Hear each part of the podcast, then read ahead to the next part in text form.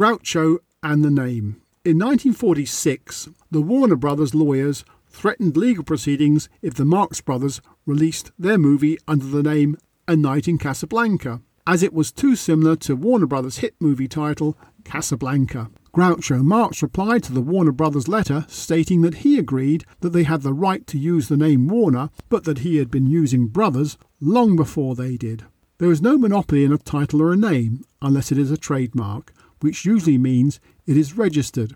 In practice, this means that if you devise a clever title for, say, a training course, anyone else can start using it unless it is registered. There is an exception to registration, however, which was the focus of Warner Brothers' next attempt to gag the Marx Brothers. If by the use of the name you intentionally mislead people, then you might be stopped from using it. This is called passing off, i.e., pretending it is from the same source. In practice, this is very difficult to prove. Warner Brothers asked Groucho to tell them the gist of the plot of his movie. He did not need to do so, but a court could have ordered it. So Groucho sent back a plot which I believe involved Humphrey Bogart, Ingrid Bergman, and a brothel.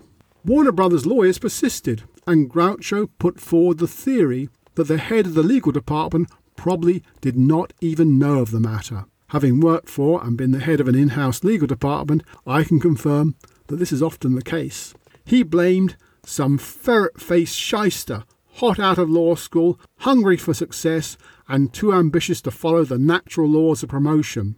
He assured Warner Brothers that he would fight this pasty faced legal adventurer in the highest court, and no one was going to cause bad blood between the Warners and the Marxes. The Warner Brothers lawyers eventually gave up. Let this stand as a warning to all pasty faced legal adventurers.